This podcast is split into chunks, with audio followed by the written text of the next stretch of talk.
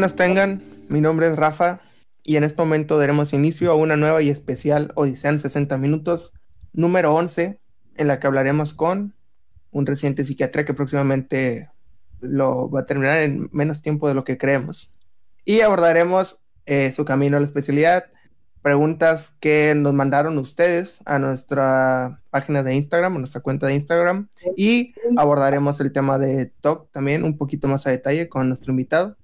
Pero para comenzar, necesito presentar al equipo que me acompaña el día de hoy, que eh, por orden de cronológico, eh, el integrante que empieza, bueno, más bien que su apellido termina y rima con Pana, Fernando Santillana, ¿cómo te encuentras el día de hoy? Muy bien, amigo, muchas gracias por otra colorida introducción.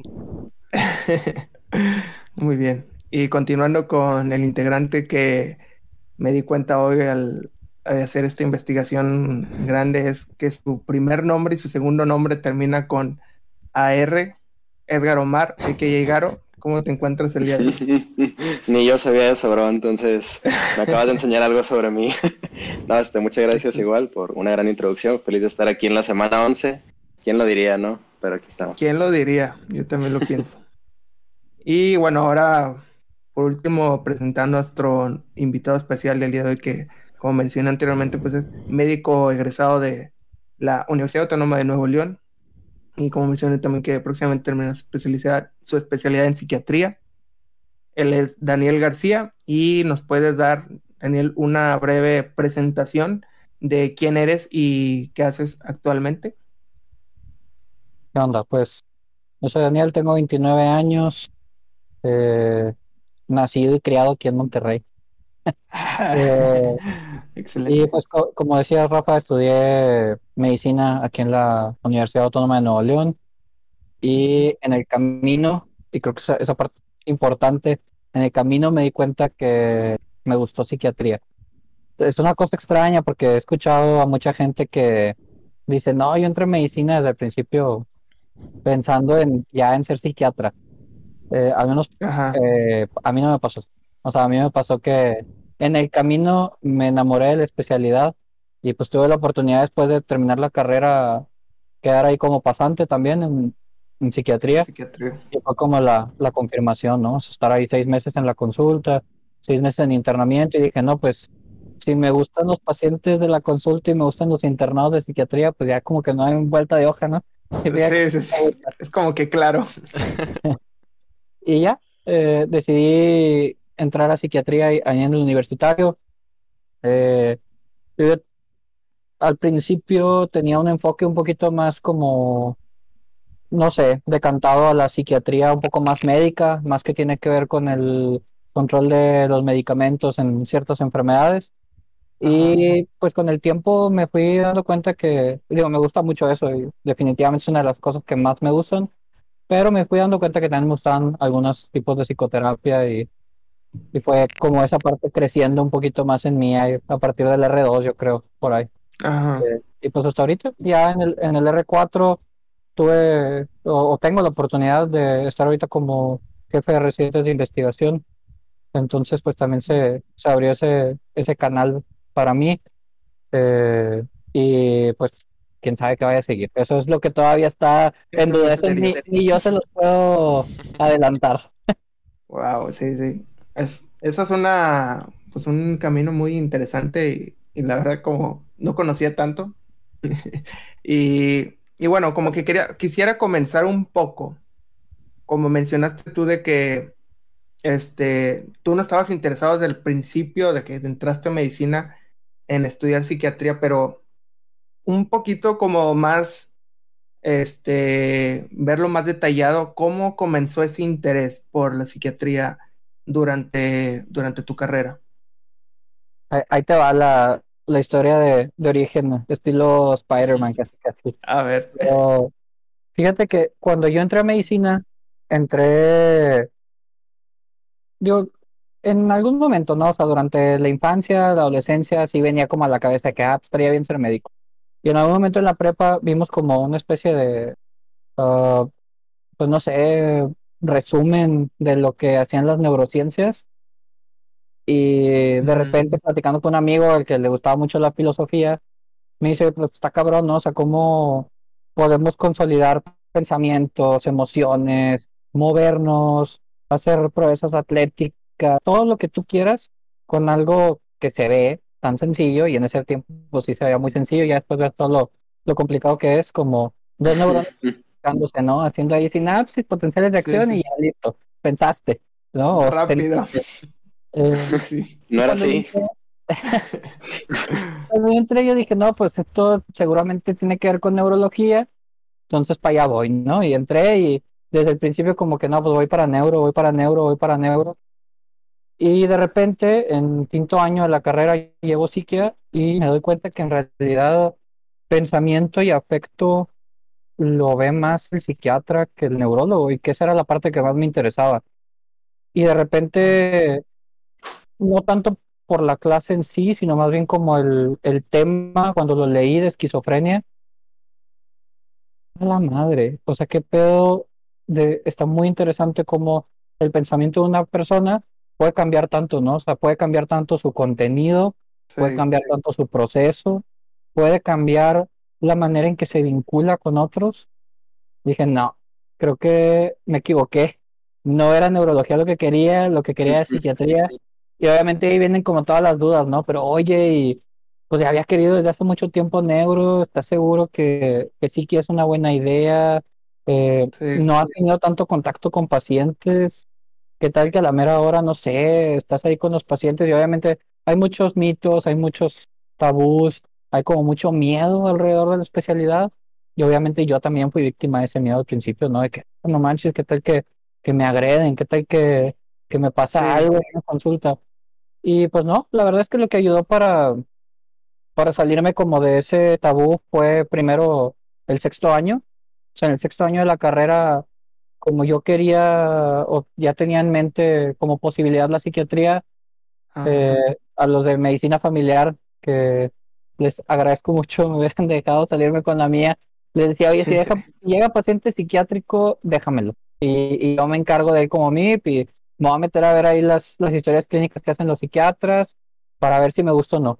Y pues muy buena onda, la verdad, los médicos familiares de ese tiempo este, me dieron chance de, de salirme con la mía. Digo, obviamente también tenía pacientes de, de medicina general, ¿no? Pero Claro, claro. sí, tenía- sí había como esa predilección a que, ah, bueno, este paciente psiquiátrico, déjaselo a mí. Y ya después de ahí me, me decidí a hacer el servicio en psiquia y fue como la confirmación. Pero yo creo que al, al principio lo, lo más difícil fue ese, pues no sé, yo soy un poquito eh, cuadrado y como que tiendo a planear mucho las cosas, entonces un plan que ya venía de cinco años para atrás, de que no, pues neuro, neuro, neuro, y de repente fue, ay cabrón, esto de la psiquiatría está muy interesante. Eh, y ya, eventualmente así fue como, como se dio el cambio. Al principio sí como que con muchas dudas, pero ya después se consolidó muy bien y de manera como muy orgánica. Y ahorita, ahorita que hablaste como de ese camino de este del, del decidir como que ibas a estudiar de que de la especialidad, que fue un cambio que pues, o sea, como mencionaste tú, un poco diferente, bueno, no, a lo mejor diferente, pero más bien que no lo tenías planeado. ¿Tú qué consejo le podrías dar a, digamos, ahorita principalmente a la gente que nos escucha, que está estudiando medicina? Esto es como que una pregunta de gira para los que están estudiando medicina, el consejo más bien para los que están estudiando medicina, que quieren estudiar una especialidad, o sea, este, tienes como que algo que, que tú te dirías al, al Daniel del pasado que va, va hacia eso. Pues mira, yo creo que al Daniel del pasado le diría que decidió bien, porque me siento muy contento en esta especialidad. Y eh, en ese sentido, pues creo que el, el consejo que yo le daría a la gente cuando va a tomar una especialidad es que lo más importante es que te guste. Porque luego me ha pasado que escucho frecuentemente amigos, compañeros, incluso uh, amigos de mi papá. Mi papá también es médico, mi papá es dermatólogo. Eh, amigos de mi papá, amigos de uno de mis mejores, uh, perdón, eh, amigos del papá de uno de mis mejores amigos, que también era, era médico, lamentablemente Ajá. falleció el año pasado, pero muchos consejos tanto de las personas que estaban antes como de mis eh, coetarios, es, no, pues agarra algo que, que te vaya a dejar varo, ¿no? O sea, agarra algo que, Sí, que te vaya a dejar lana porque eh, es lo más importante en el futuro y es como vas a sostener a la familia y shalala, ¿no? ajá, Pero mira, la verdad es que casi cualquier especialidad médica que pueda hacer vivir bien. Evidentemente, hay algunas especialidades que te van a llenar más de riquezas, ¿no? Así como todos los cirujanos. Pero se puede vivir bien de la consulta en general y es mucho más fácil vivir bien si estás haciendo lo que te gusta. claro, sí, sí, Claro. Entonces, si por ejemplo estás llevando cirugía y a ti no te gusta cirugía y no te gustan los procedimientos manuales y luego de repente se te mete el bichito de que, ah, bueno, pues quiero ser cirujano por el dinero, pues a lo mejor no lo vas a disfrutar tanto. O sea, Sí. el proceso va a ser más difícil y las residencias son cansadas, o sea, es la realidad. Yo no creo que haya una sola residencia en México que podamos decir que es pan comido, ¿no? O sea, está bien tranquilo. sí, Eh, hay algunos lugares en el, en el ambiente es más feo y el ambiente a veces hace que, que todavía se vuelva más difícil, pero incluso con ambiente perfecto, así, con ambiente súper bien, con camaradería entre residentes, es pesado. O sea, te estás entrenando en un mundo nuevo prácticamente. ajá. Y ahora continuando un poquito de que con preguntas que, o sea, nos, nos- a nosotros nos dejaron, este, para ti especialmente es, una de ellas es, ¿se necesita ser especialista para dar psicoterapia?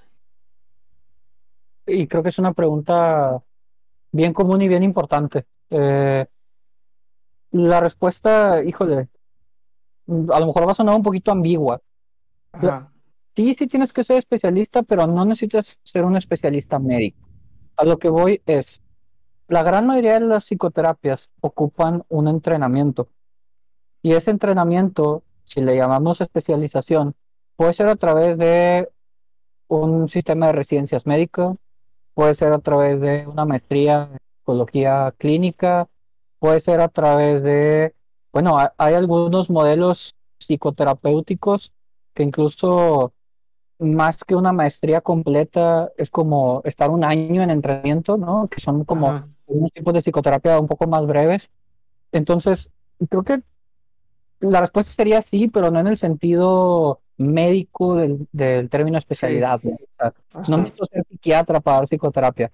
Puedo ser médico y entrar a una maestría en psicoterapia. Y me puede ir muy bien como psicoterapeuta. De hecho, uno de los, eh, de los maestros que, que tuve a, a lo largo de, de todo mi, mi entrenamiento eh, es médico y tiene una cantidad increíble de psicoterapias entrenadas, ¿no? Eh, y sí se puede. Y, y te puede ir muy bien haciendo eso. O sea, yo creo que es una opción muy válida, sobre todo para las personas que a lo mejor no están buscando tanto el aspecto farmacológico y médico de, del, del tratamiento a las personas que padecen eh, alguna enfermedad relacionada a la salud mental. O sea, creo que las personas que no les interesa tanto el aspecto farmacológico fácilmente podrían decantarse por hacer maestrías o entrenamientos en psicoterapia y les podría ir bastante bien. Ok, eso sí, yo creo que sí, digo, es una respuesta, digo, no muy, muy- o sea, sí aclaraste muy bien la pregunta. Sí, sí, claro. Sí, sí, sí. Y bueno, y, y un médico general, así, sin ningún tipo de o sea, especialización, ahí sí de plano, o sea, sería muy difícil que haya psicoterapia, ¿no? O sea, digamos, Ajá, un médico sí. general pase. Eh, Bueno, salvo que en esa escuela de medicina general, por alguna extraña razón, les hubieran enseñado de manera muy profunda, ¿no? La psicoterapia, pero Ajá. está difícil porque, bueno, yo cuando salí como médico general, o sea, me acuerdo cuando entré a psiquiatría, era que, a la madre, mi interrogante más, más grande era, coño, pero ¿qué voy a hacer si ¿Y tengo qué, qué voy a dar? ok, ok. Ok, Este, va, siguiendo con otra pregunta que nos hicieron es, es, es similar, o sea, de hecho, la pregunta, de- se respondió con la pregunta pasada de, ¿es necesario tomar un curso especial para dar psicoterapia? Y pues yo creo que, como lo respondiste, o sea, Sí, o sea, y- ajá, In- Incluso profundizando un poquito, Rafa, porque, por ejemplo, nosotros salimos de, de psiquiatría, ¿no?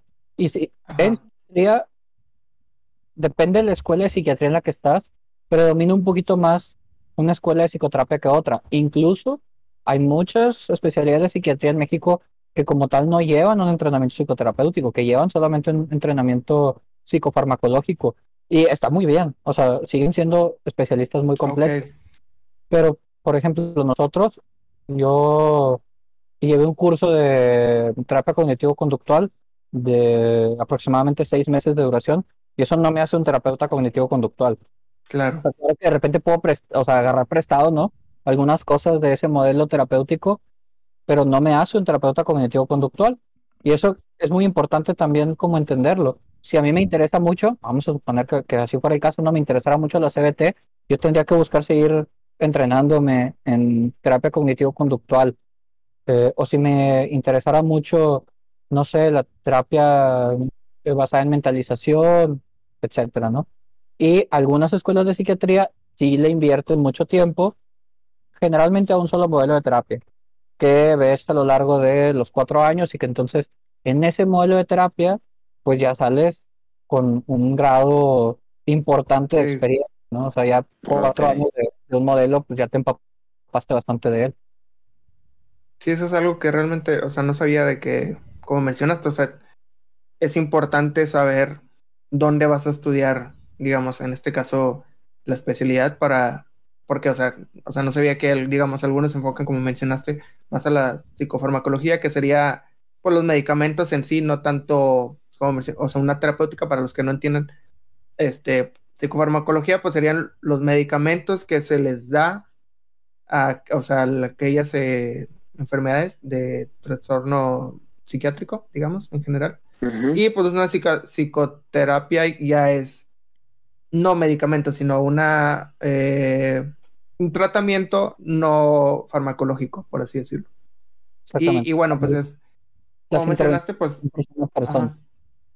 Sí, este, pues sí tiene que ver, o sea, aparte de la especialidad, este, y si quieres llevar una psicoterapia o incluso una psicofarmacología, pues tendrías que saber más o, o eso, o sea, no, no por estudiar en un lado te certifica hacer todas las psicoterapias y, y dar Exactamente. todos los...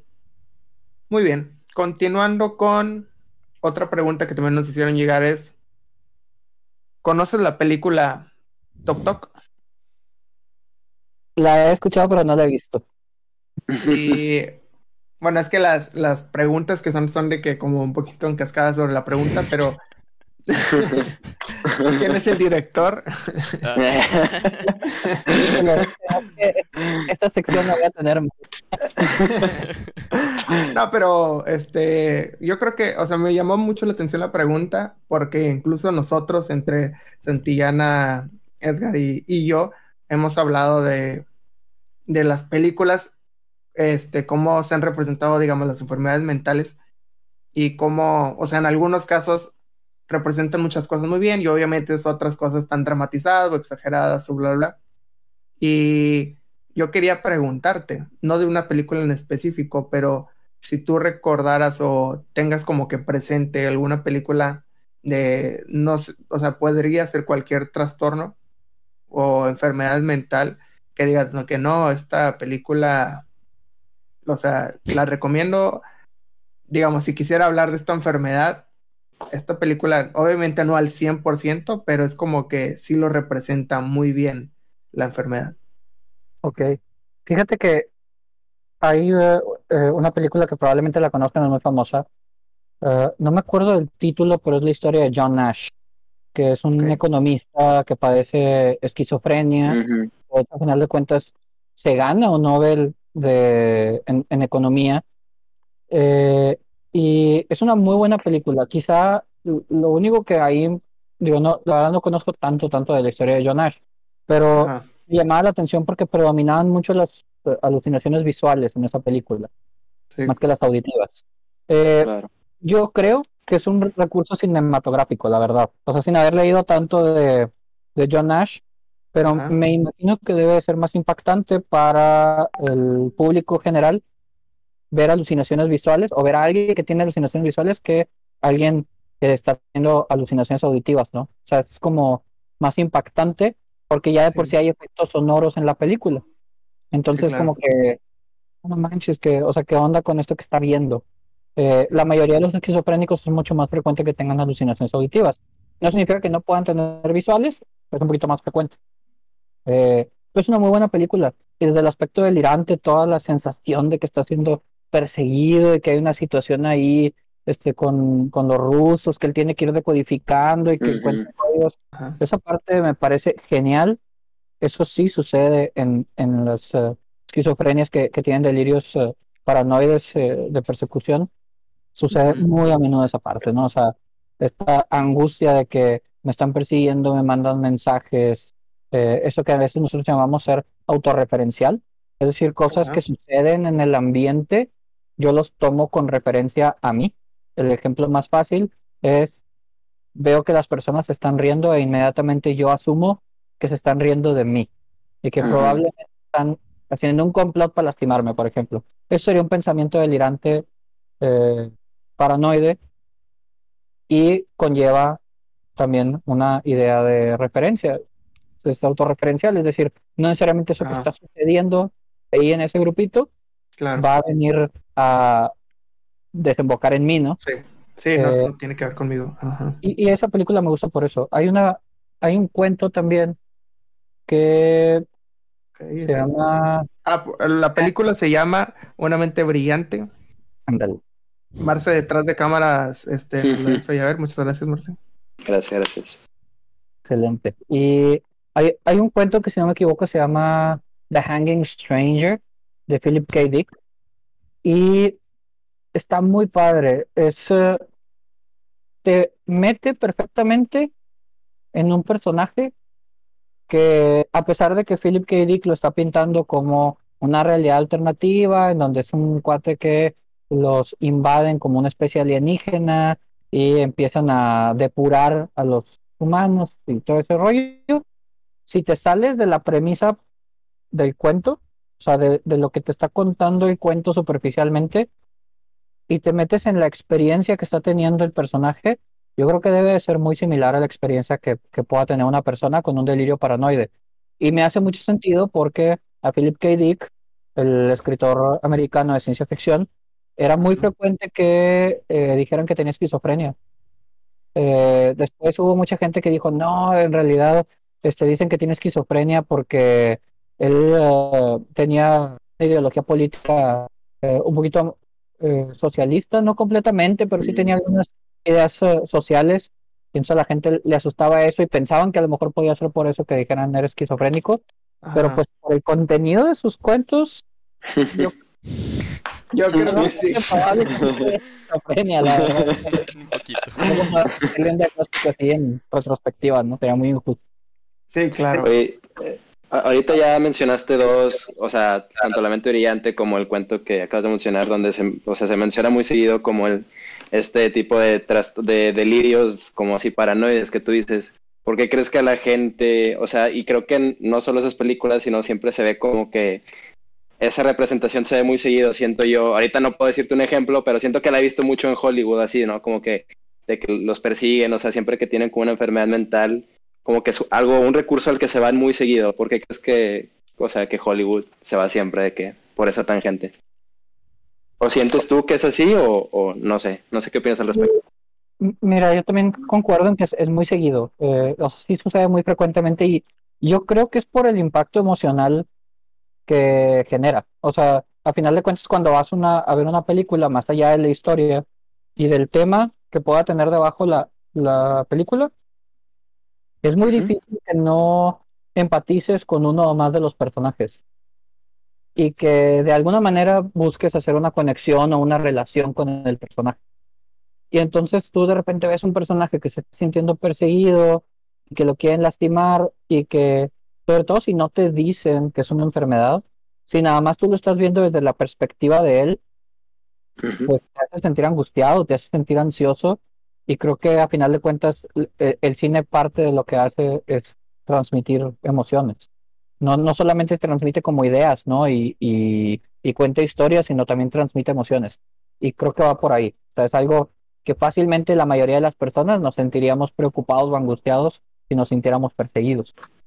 Claro. Claro. Pues sí, es una premisa como básica del thriller, ¿no? O sea, de estar así siempre al filo del asiento, como dicen ahí.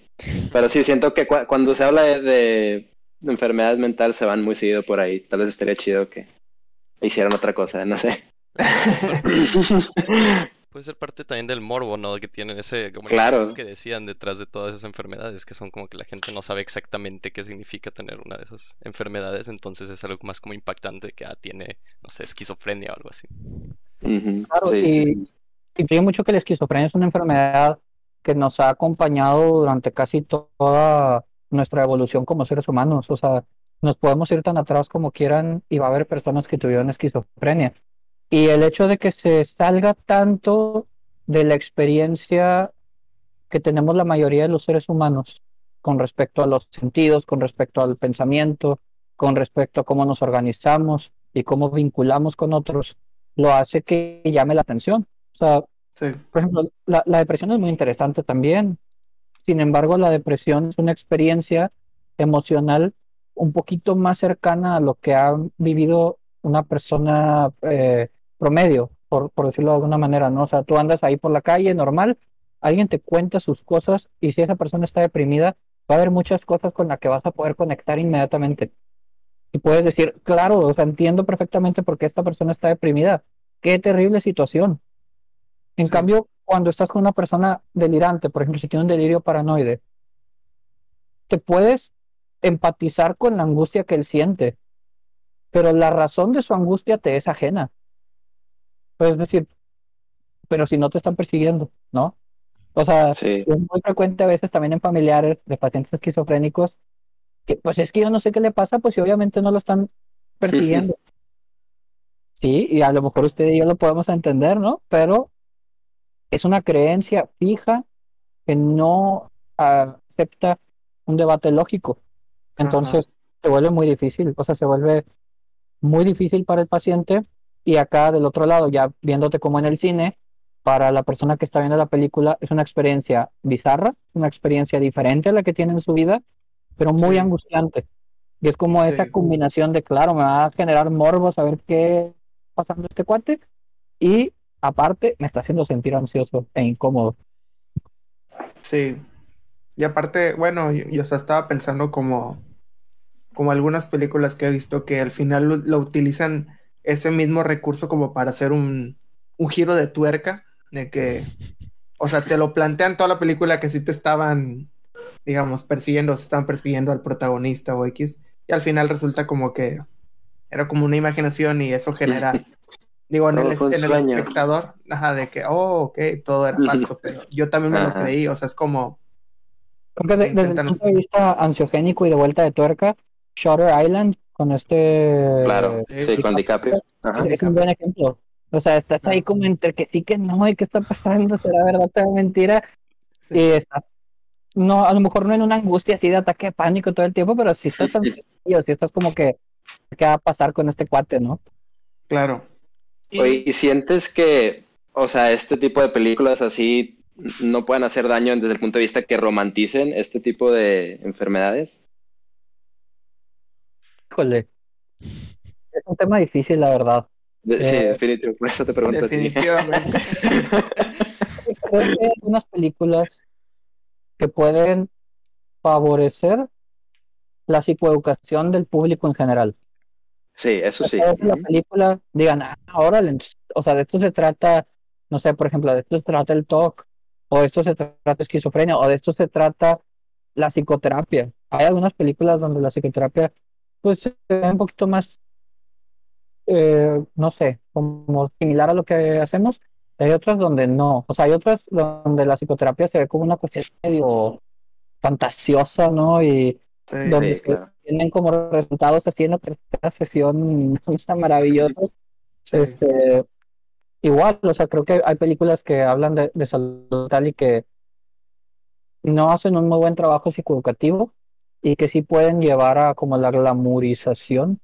Eh, Ujú. Mira, por ejemplo, a mí me gusta mucho, eh, también me gusta un poquito el mundo de los cómics. La verdad es que ahí, a diferencia de mi vida eh, habitual, o sea, yo soy más de leer que de ver películas. Pero en los cómics, soy más de ver películas o de o ya sobre todo películas animadas que de leer cómics. Ok. Pero en general me agrada bastante eh, el, todo lo que tiene que ver con Batman, ¿no? Me agrada mucho como superhéroe, me parece que están muy bien hechos los villanos, pero me parece un buen ejemplo de algo que fácilmente una persona puede glamorizar, sobre todo como en estos ejemplos de, de Joker, Harley Quinn, que no creo que la intención detrás sea volver a estas personas eh, glamorizables.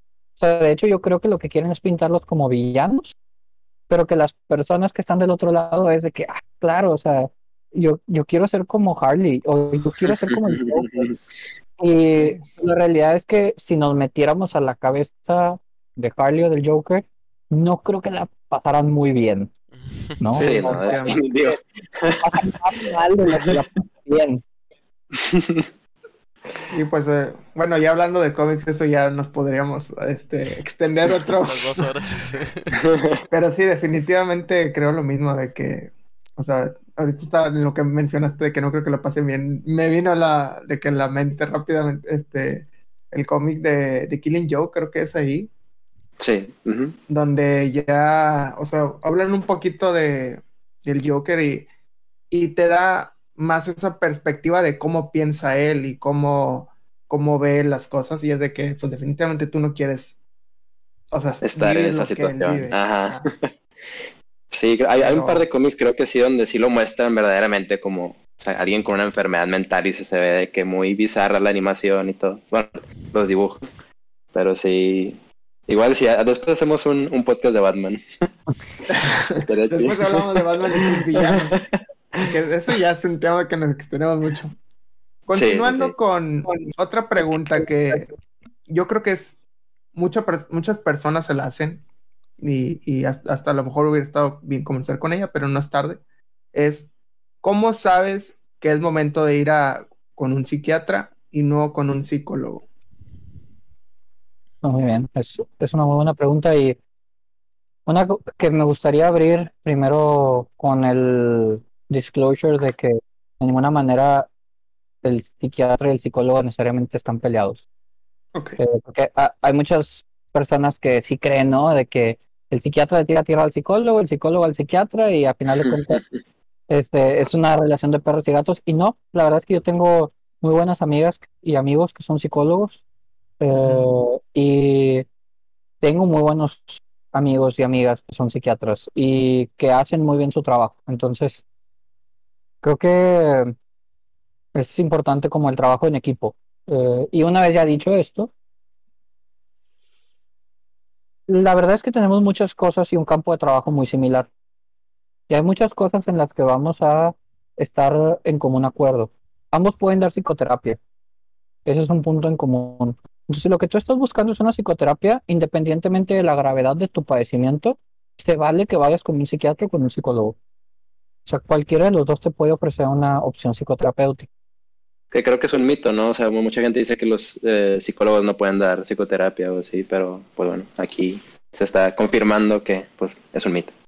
Y, y que igual que lo que hablaba ahorita con psiquiatría, o sea, un psicólogo para dar psicoterapia debe entrenarse en esa modalidad de psicoterapia. Porque luego también hay algunos psicólogos que eh, se pasan de vivir y que empiezan a dar psicoterapia desde que salen, ¿no? Como psicólogo general. Y dice, oye, espérame, o sea, a lo mejor sí entiendo que puedas estar trabajando, no sé, en una consejería, por ejemplo, pero ya como tal, en una psicoterapia, pues no, o sea, tienes que tener un entrenamiento para eso. Eh, eso, desde el punto de vista de psicoterapia, pues realmente cualquiera de los dos es muy válida. Cuando cualquier profesional del área de la salud, ya sea médico o de la salud mental, psicólogo o psiquiatra, te dice que necesitas un tratamiento farmacológico, ese es un muy buen indicativo de que ocupas ir con un psiquiatra para que te pueda iniciar un esquema de fármaco. Eh, y cuando el padecimiento está siendo muy grave y llega al punto en que eh, ya no es sostenible eh, seguir con un tratamiento a través de la consulta. Por ejemplo, si hay una psicosis, como ahorita hablábamos, o sea, una uh, psicosis donde hay, no sé, delirios paranoides o delirios de grandiosidad, erotomaníacos, el tipo de delirio que sea, ¿no? Pero donde ya hay una pérdida de contacto con la realidad, ese es un muy buen momento para ir con un psiquiatra. Eh, ¿Por qué? Porque la realidad es que eso en particular tiene casi nula respuesta a la psicoterapia y lo que funciona son los medicamentos. Entonces, eso en particular sí. Depresiones muy graves, para una depresión de moderada para arriba, muy probablemente va a ocupar medicamento. Hay que ir con un psiquiatra. Eh, trastorno bipolar. Trastorno bipolar, el tratamiento principal es el esquema farmacológico y la psicoterapia puede ayudar y puede ayudar mucho en, los pacientes bipolares. Pero el tratamiento principal y de mantenimiento es el psicofármaco y por lo tanto se requiere de psiquiatra. Entonces, no lo quiero poner como que la gravedad es lo que te va a llevar a eso, porque creo que sería como muchas personas piensan eso, y no es así. Más bien es, hay algunas enfermedades que responden más a la intervención que solamente un psiquiatra va a poder hacer, que es dar un fármaco. Y hay otros padecimientos que pueden ser súper graves y que aún así puede, o sea, que no tienen nada que ver esto de que, ah, no, pues es que es grave, entonces va con el psiquiatra. No, una psicóloga, claro que puede verlo. El ejemplo para mí más claro es trastorno límite de la personalidad y trastorno de estrés postraumático.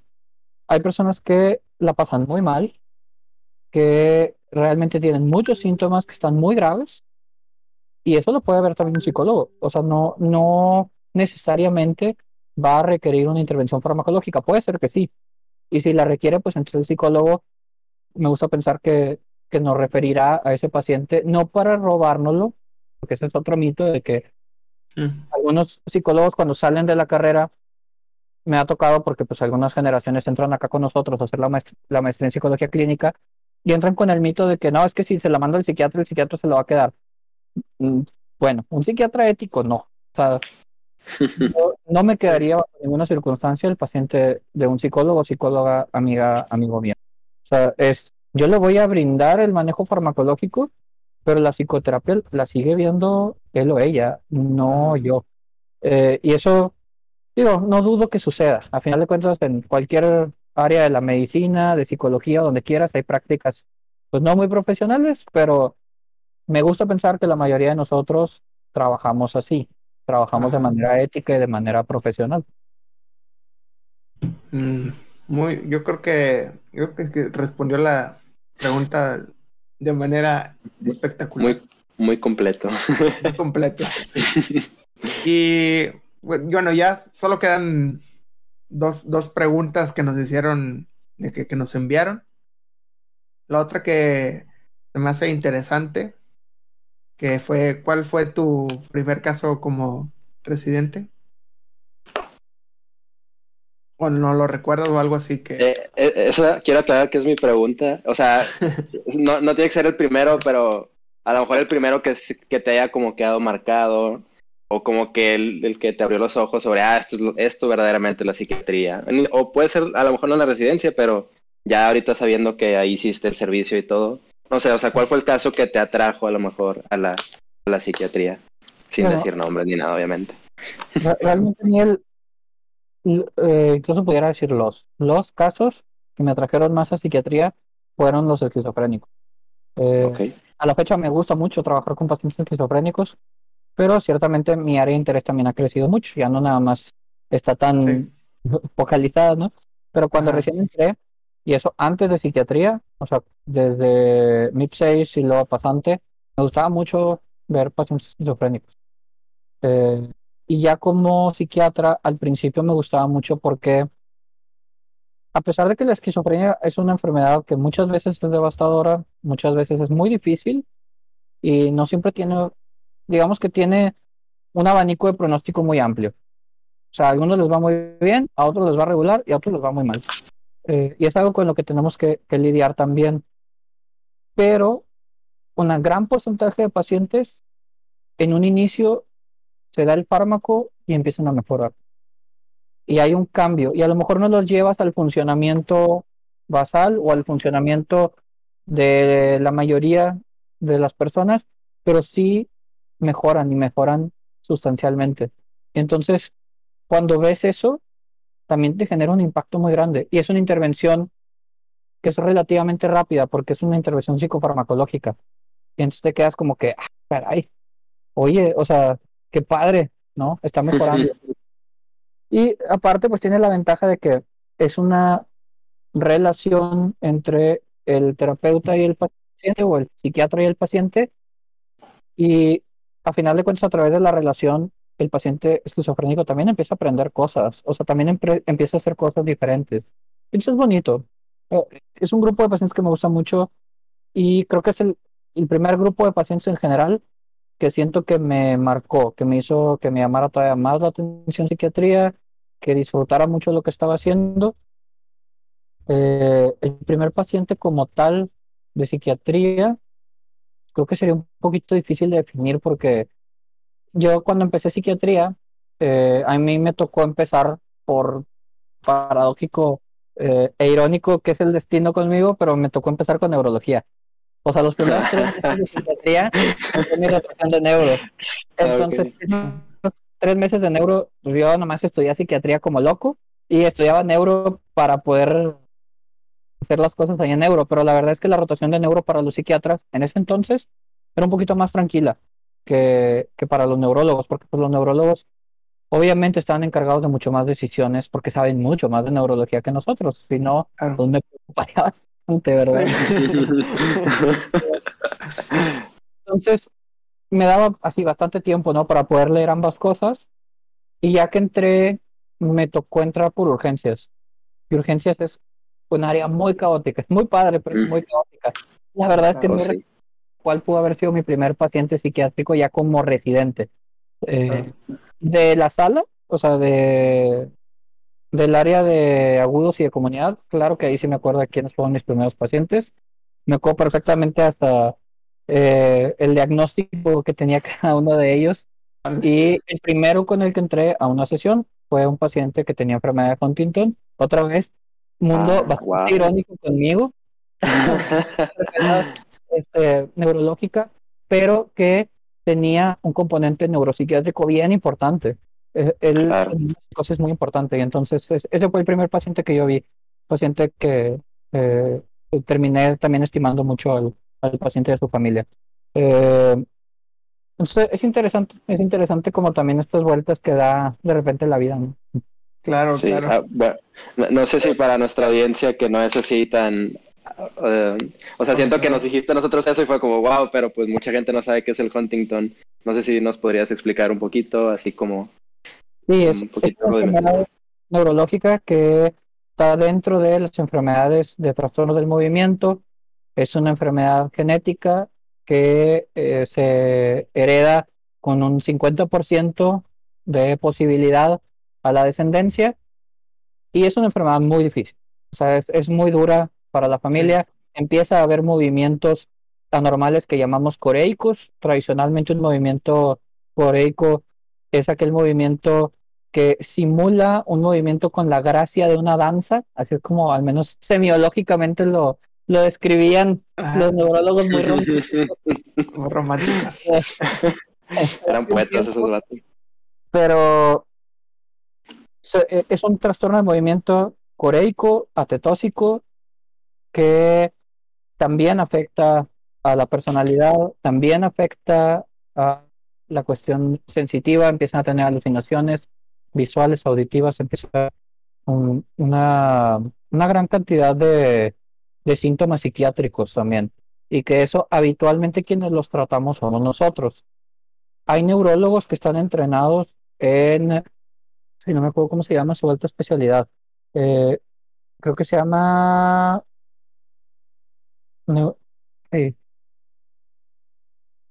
Neurología, algo mente, creo.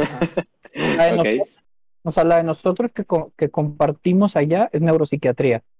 Hay algunos neurólogos que a su alta especialidad también le llaman neuropsiquiatría.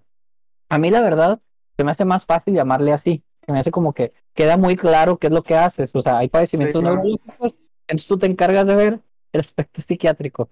Siento que está como muy straightforward, pero directo. Pues así, así está. Este, pero la neuropsiquiatría es muy bonita y es un área que compartimos con los neurólogos. Y entonces, un EBC que se deprime o que tiene o que psicotiza, una persona con enfermedad de Alzheimer, que digo, ese ya de por sí está ahí como entre nosotros, los gerias, los neurólogos, como que todo el mundo los puede ver un poquito. Este, las encefalitis, los síntomas psicóticos habitualmente son de nosotros, los síntomas este, neurológicos son de, son de ellos y el tratamiento integral del paciente es más de ellos, nosotros somos más como interconsultantes. Claro. Pero hay como muchas áreas de conexión que están muy padres. La, la neuropsiquiatría es un área muy bonita de, de mi especialidad. Muy, muy, muy interesante. Bueno, sí, pero tremendo caso el que te tocó ser, o sea, el primero ahí abordándolo. la verdad es que, bueno que, los supervisores de, de la sala son estupendos, este, porque es, empezar con un caso bien difícil. O sea, creo que la mayoría de la gente que ha escuchado hablar del Huntington o, o, que ha, por desgracia, tenido algún familiar con Huntington sabe que es un caso bien duro. Y digo, la verdad es que fue, fue muy padre porque fue también aprender mucho, leer mucho, estar en contacto pues muy cercano con mis supervisores. Eh, muy padre.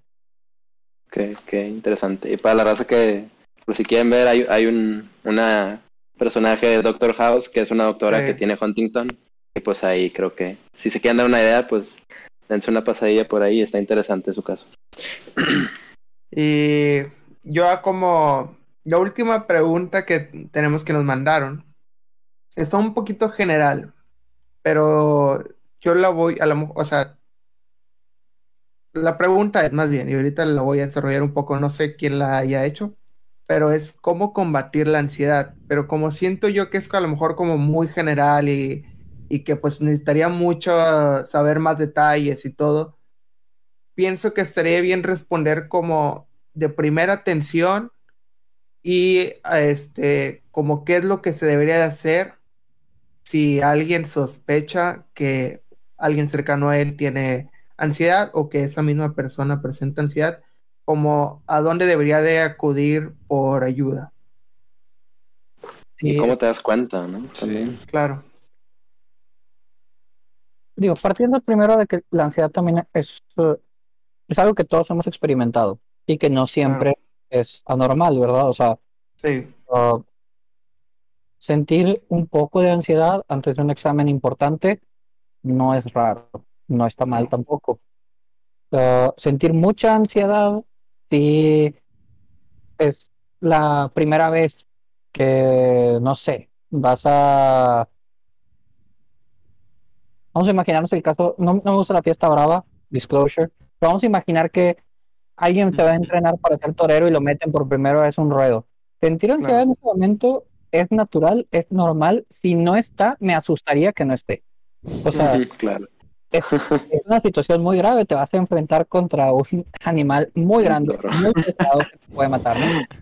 Pero ya dejando de lado que incluso todo el espectro de ansiedad a veces puede ser normal, o sea, una ansiedad muy intensa en ese escenario sería normal.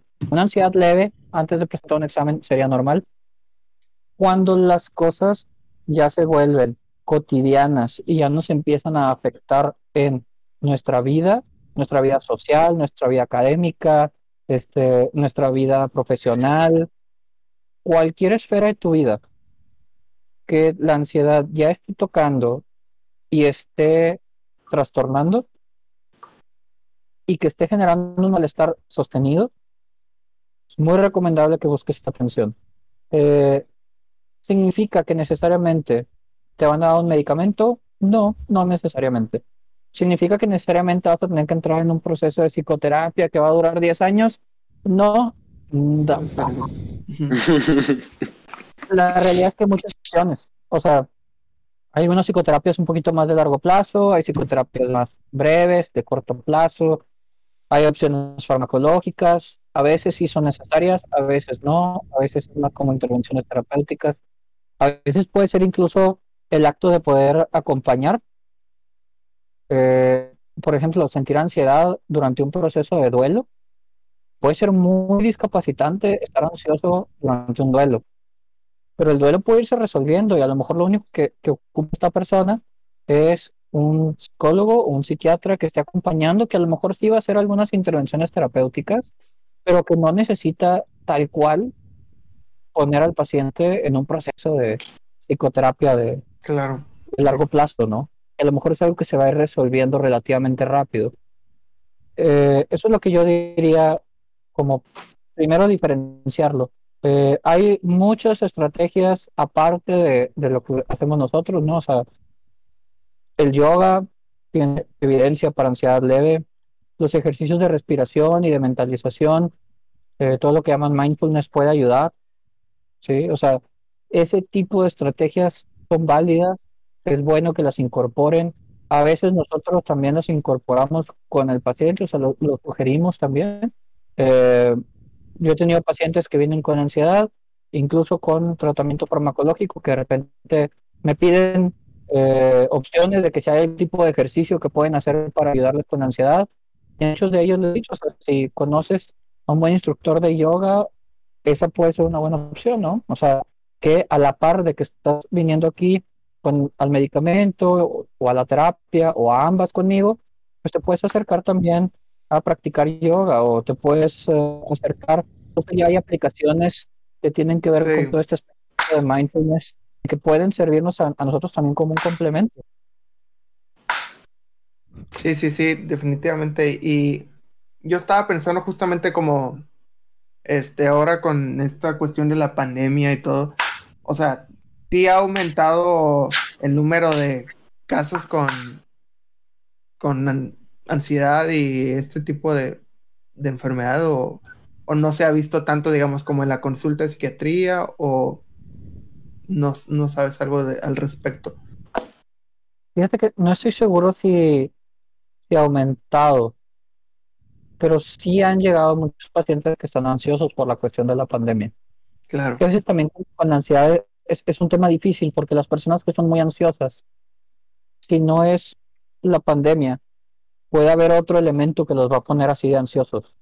ok, Es decir, a lo mejor el contenido puede fluctuar, pero el proceso y, y la vivencia va a ser similar.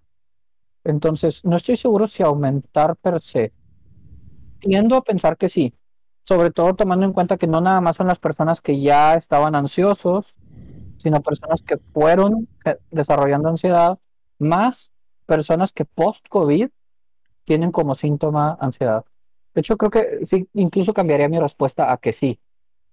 Creo que el sesgo es en la consulta, a lo mejor no lo estamos viendo tanto todavía.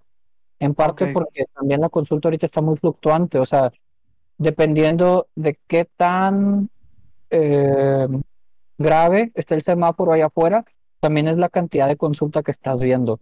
Porque obviamente muchos pacientes Sí. también es de que no, pues ahorita ni de rollo. Y muchos pacientes, ¿sabes qué? Es que a mí no me gusta la consulta por videollamada, entonces mejor me espero. Eh, cada vez hay más aceptación también a las consultas por videollamada, por fortuna, porque la verdad es que son muy útiles, sobre todo para este tipo de cosas como ansiedad. Sirve bastante poder tener una consulta por videollamada.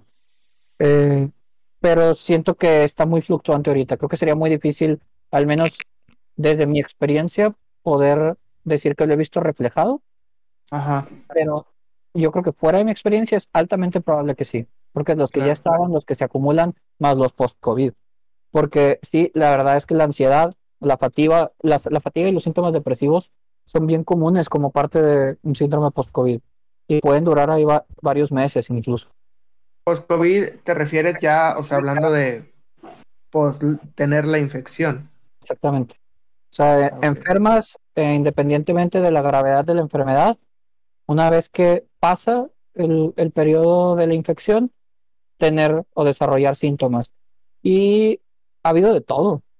O sea, ha habido síntomas depresivos, bueno, de mi área, depresivos, ansiosos, psicóticos, obsesivos, y que aparentemente, al menos tanto en la literatura como ahí sí en, en mi experiencia en el hospital, Ajá, aparentemente sin un antecedente previo que justifique como, vaya, una persona con depresión recurrente que pudiera tener un episodio depresivo después del COVID, si es la única persona o muy pocas personas y todas tienen ese elemento de que es por una depresión recurrente, pues como que nos llevaría a pensar clínicamente que probablemente es la recurrencia de la misma enfermedad que ha tenido antes, ¿no? Sí, sí, sí. Pero acá no, o sea, acá personas que así de nuevo traen síntomas depresivos, traen síntomas ansiosos, traen una fatiga muy intensa y que es todo en muy poco o muy escaso tiempo a COVID.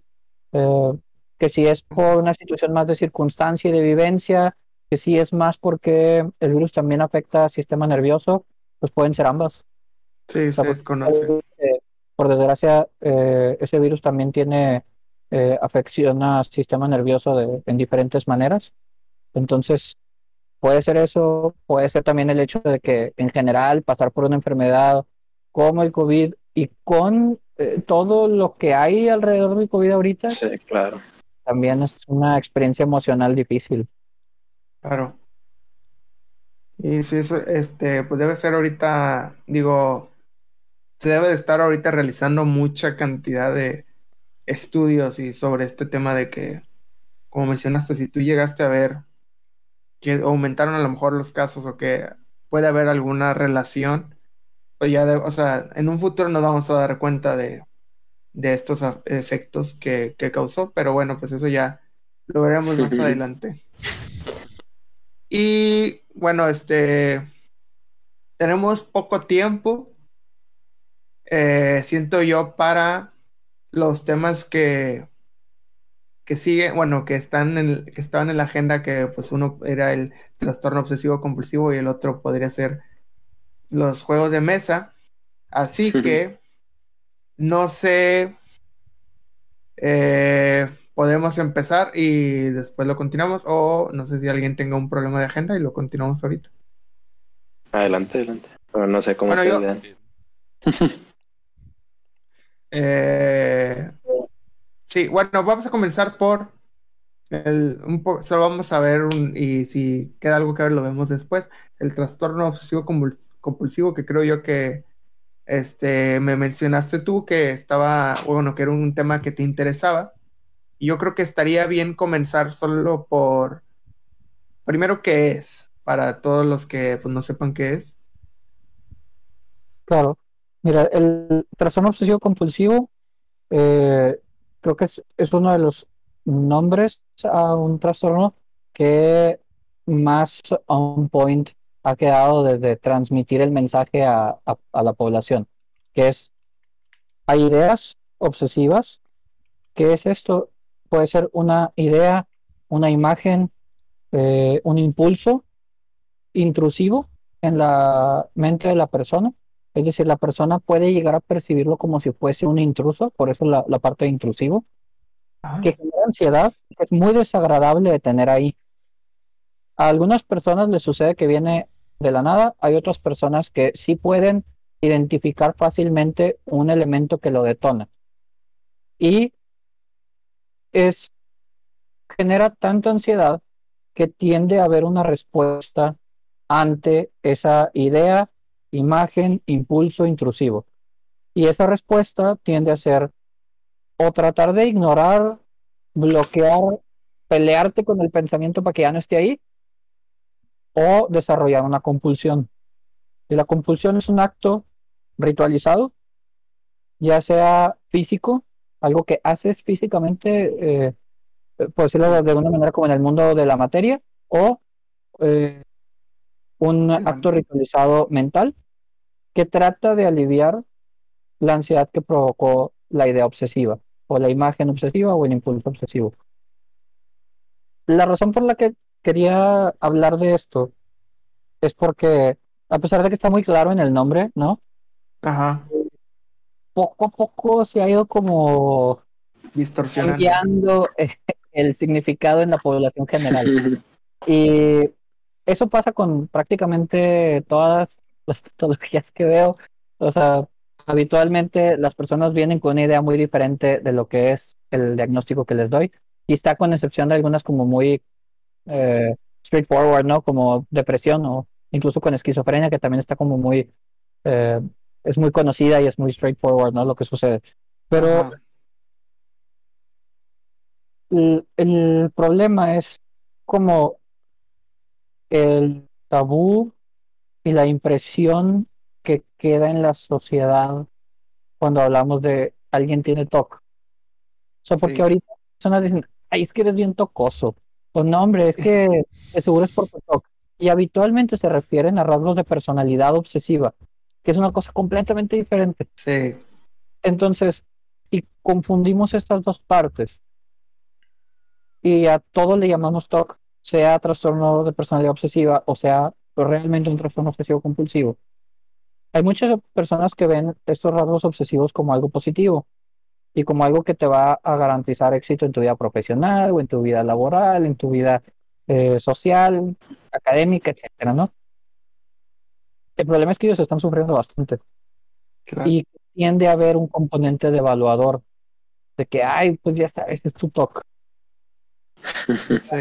Eh, Eres bien, eres bien tocosillo. Y la Eh, verdad es que si nos ponemos, o sea, si, si aterrizamos como el, el- lo que les expliqué ahorita, ¿no? O sea, imagínense pasarte más de una hora de tu vida diaria teniendo ideas, imágenes o impulsos que no quieres tener, que se te brotan ahí en la cabeza al momento en que estás en contacto con un estímulo o de la nada. Qué cosa tan horrible. Y estamos hablando de que más de una hora puede ser un- una cantidad de tiempo muy variable. Hay personas que tienen una o dos horas que decimos, bueno, y hay todavía personas que dicen, bueno, no está tan mal. Realmente, o sea, una diaria es bastante desagradable, o sea, es bastante disfuncional. Hay personas que pueden tener más de 10 horas ideas obsesivas, que literal todo el tiempo tienen una idea, una imagen, un impulso que no quieren. sí, y que sí, sí. Y yo creo que es como que es, es un ejemplo, o sea, estaría como más fácil aclarar como el punto, o sea, como con un ejemplo, que es como, o sea, esas personas, digamos, una hora de su día o más están limpiando o están revisando puertas o dependiendo de cuál sea su obsesión y cuál sea su compulsión, pues va a ser eh, lo que van a pensar o lo que van a hacer, digamos, para pues contrarrestarlo y, y, y, o sea, y lo pones así, digamos, como decías tú, o sea, quieres estar un, una hora de tu vida pensando que este eh, el ambiente está sucio o no sé cuál sea como, creo que es como el más común, ¿no? Sí, la- las ideas de contaminación son las ideas de- más comunes en, en TOC. Y es justo así, o sea, imagínate una hora de tu vida gastarla pensando si el tubo del metro que tocaste el otro hace rato, hace dos horas, te pudo haber contaminado. Sí, Y tienes que estarte lavando las manos en respuesta a eso. que- exacto. Tan disfuncional y tan desesperante y, y tan angustiante para la persona. Sí, sí, sí. Sí, está, está interesante eso. Y lo que mencionaste de la definición que se le ha, que se le ha dado de que a la gente, digamos, o sea, como incluso lo dan, o sea, lo ven negativo, o sea, digamos, como a la persona y, y, y lo eh, a esa persona como que la ignoran o lo dan por menos lo que tienen, digamos, cuando hacen cualquier otro, o sea, ni siquiera, como mencionaste tú, tienen el trastorno, sino simplemente a lo mejor podría ser un rasgo o que es perfeccionista o algo así. Y bueno, creo que también está muy relacionado ahorita por lo mismo de que hablábamos, de que se están glamorizando a veces un poco este tipo de trastornos. O sea, que mucha gente se autodiagnostica enfermedades mentales pues sin tener idea, ¿no? De qué qué es. O sea, pues, bueno, muy seguido yo he escuchado de que, o en la prepa, de que "Ah, es que tengo ansiedad o ah, tengo depresión y pues no sé, ni siquiera están diagnosticados. A lo mejor tendrán como algunos síntomas o algo, se sienten tristes o tienen una ansiedad, pero ya con eso se autodiagnostican. No sé si te haya tocado lidiar con ese tipo de problemas, Daniel, de que, o sea, gente que llega ya con un diagnóstico, como dices tú, de que ellos mismos se lo hicieron y luego pues tienen otra cosa o de plano no tienen nada. No sé si te ha pasado. Sí, y, y con bastante frecuencia. Eh, yo creo que con el que más sucede, yo creo que es con el trastorno bipolar. Muy frecuente que las personas lleguen a la consulta y le llamen a la inestabilidad emocional trastorno bipolar. Y que inestabilidad emocional puede significar un chorro de cosas. O sea, hay muchas Sí. cosas que pueden conllevar inestabilidad emocional. Y muchas personas, digo, no sé por qué como que socialmente se fue haciendo así, porque si te fijas, realmente el trastorno bipolar no va por ahí. Ajá, sí. De hecho, o sea, son, son ciclos, son periodos de tiempo que tienen una duración específica y donde, al contrario, predomina un afecto, ¿no? O sea, ya sea depresivo, eufórico, irritable, Sí. pero hay una predominancia de algo. Y de alguna manera, la verdad es que no sé cómo, me gustaría interesante como saber históricamente cómo se llevó ahí, ¿no? Pero se convirtió en, en esta ine- inestabilidad emocional que pueden, eh, que es muy habitual en, en varios trastornos de personalidad, donde hay como cambios muy drásticos del, del humor en función de las cosas que pasan afuera y de eventos frustrantes. Y entonces el, el paciente o los familiares llegan a la conclusión de que es bipolar y de que entonces Sí. ocupa tratamiento bipolar. Y es como que, mm, bueno, no necesariamente es trastorno bipolar. Vamos a ver primero qué es, ¿no? Pues si sí es, pues no pasa nada, lo tratamos y ya. Pero, pues vamos a ver primero qué es. Y digo, sucede con psiquiatría y sucede con todo. O sea, sucede en todas las especialidades médicas que llega el paciente y ya está seguro que, que es lo que tiene, ¿no? Sí, sí. Para que le des la receta. Sí, ya nada. y a veces viene con, o sea, ya con diagnósticos bien fuertes, ¿no? De que no, ya vengo con el schwannoma y no sé qué.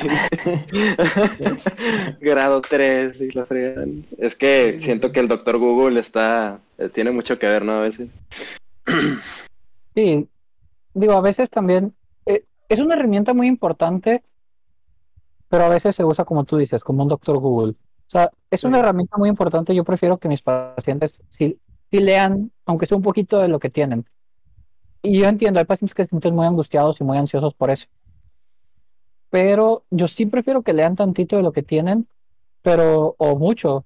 Ahí ya depende de cada quien, ¿no?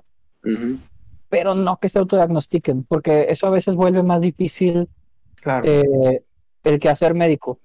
O. a veces el ya estar seguro de que tienes algo también te hace fill in the blanks. Sí. Cuando platicas con el doctor, tú solo autocompletas lo que te faltaba.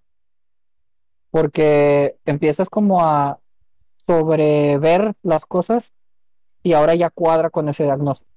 Y el problema es que si no es, pues obviamente los medicamentos tienen efectos adversos, las psicoterapias pueden tener efectos adversos.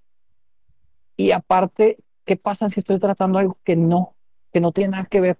O sea, im- yo me quedo pensando, ¿no? O sea, una persona que viene convencida de que tiene trastorno bipolar y que reciba una evaluación breve, así como muy rapidita, y que termine con el diagnóstico de trastorno bipolar por alguna razón, y que le den medicamento para trastorno bipolar, y que resulta, vamos a suponer que tenía un trastorno de personalidad, pues, no va a hacer efecto el tratamiento para trastorno bipolar, pero sí va a tener los efectos adversos de los medicamentos para De la, del litio. Entonces, creo que sí es muy importante como el, vaya, y esto no nada más es para los pacientes, al final de cuentas los pacientes no tienen la culpa de que culturalmente esto se haya hecho así. Es más bien como un mensaje, por un lado a ellos de, no, mm, don't jump the gun, ¿no? O sea, no, no te saltes el paso, primero ven a No consulta y vemos, pero también un mensaje para nosotros de que, oye, ha- hay que siempre, siempre, siempre hacer una evaluación partiendo desde la neutralidad. Eh, claro, si hay un antecedente médico evaluado por un médico, pues se vale y se tiene que tomar en cuenta, pero siempre hay que partir desde un- una posición neutra de lo que le está pasando al paciente. Digo, sé que por el hecho de que ustedes son estudiantes de, de medicina, pues me imagino que tienen una población también importante de, de médicos que los ve y que los escucha. Entonces, eh, o al menos yo me imagino que una proporción de, de los que los ven también sean médicos. Entonces, Ajá. quizá pueda ser como un tip de alguien que ahorita está por acabar la residencia y que ha visto algunas cosas, como el no se precipiten a tomar conclusiones, siempre empiecen desde un punto neutro y sí tomen en, en cuenta los antecedentes médicos, pero no siempre porque el paciente diga que es bipolar, necesariamente es. A veces pasa también con la referencia.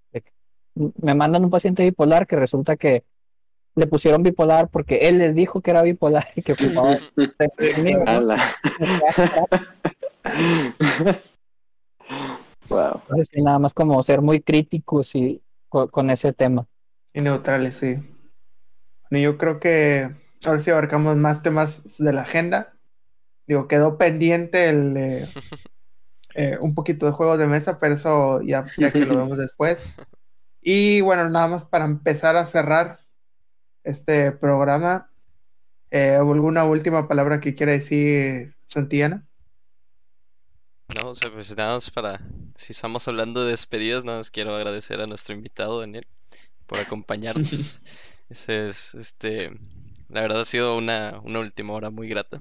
Me, me, entretuve, me entretuve mucho y, y aprendí bastante también más. Incluso es algo que en, en medicina, o sea, nunca dejas de aprender y, y, o sea, pues no todo es libros, ¿verdad? También las experiencias compartidas por alguien que ya vivió mucho más que tú. Que ya, Es este, ya recorrió el camino. así es, complementa mucho. Entonces, muchas gracias por acompañarnos.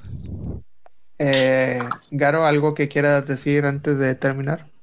Eh, pues primero que nada, pues muchas gracias a los que estuvieron aquí con nosotros en la transmisión y pues por siempre estar aquí con ustedes. Eh, Daniel, la verdad, sí, pues igual estoy súper impresionado, o sea, aprendí bastante como dice Santiana, pero bueno, no sé si hagas algo de docencia o si, en- o sea, des clase o algo, porque sí, o sea, siento que explica muy claro, o sea, Sí, la verdad, sí. entendí todo. Sí.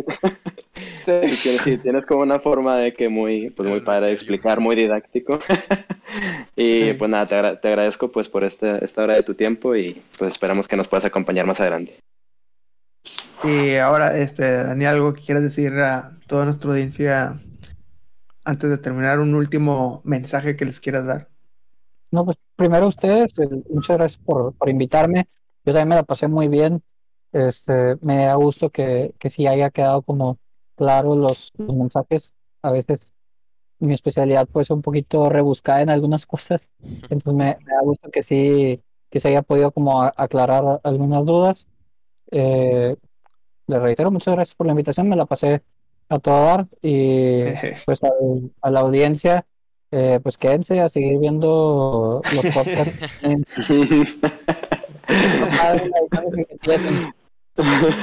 Gracias, gracias. No, pues, gracias, gracias, ya- agradece. no, no, igual, pues, gracias por la invitación. La verdad estuvo rebomba, como dice la chaviza. Y bueno, y ahora sí para terminar, pues es que este, eh, pues vean aquí va a estar grabado, se va a quedar grabado el en vivo para que dejen ahí sus reacciones, comentarios, si tienen algo que decirnos de que, este, algo, a lo mejor una, alguna duda que tengan o algo que les haya gustado o lo que no les haya gustado, pues nos lo pueden hacer saber y eso nos ayuda también para nosotros mejorar lo que estamos haciendo. Tenemos nuestras redes, que es pues esta en Facebook, donde se está transmitiendo, que es la Vía Láctea 3000, en, en todas las plataformas de podcast y hasta también para que lo escuchen. Esto se va a resubir en forma de audio, obviamente. Y pues en Insta está como la guion bajo láctea. Y pues bueno, sería todo. Cuídense mucho todos los que están pues habitando en el mundo porque eh, este, cuídense, usen sus cubrebocas y todo, se lo decimos nosotros estudiantes y un doctor, eh, por favor, y sería todo. Cortinilla de otro. Muchas gracias. и я.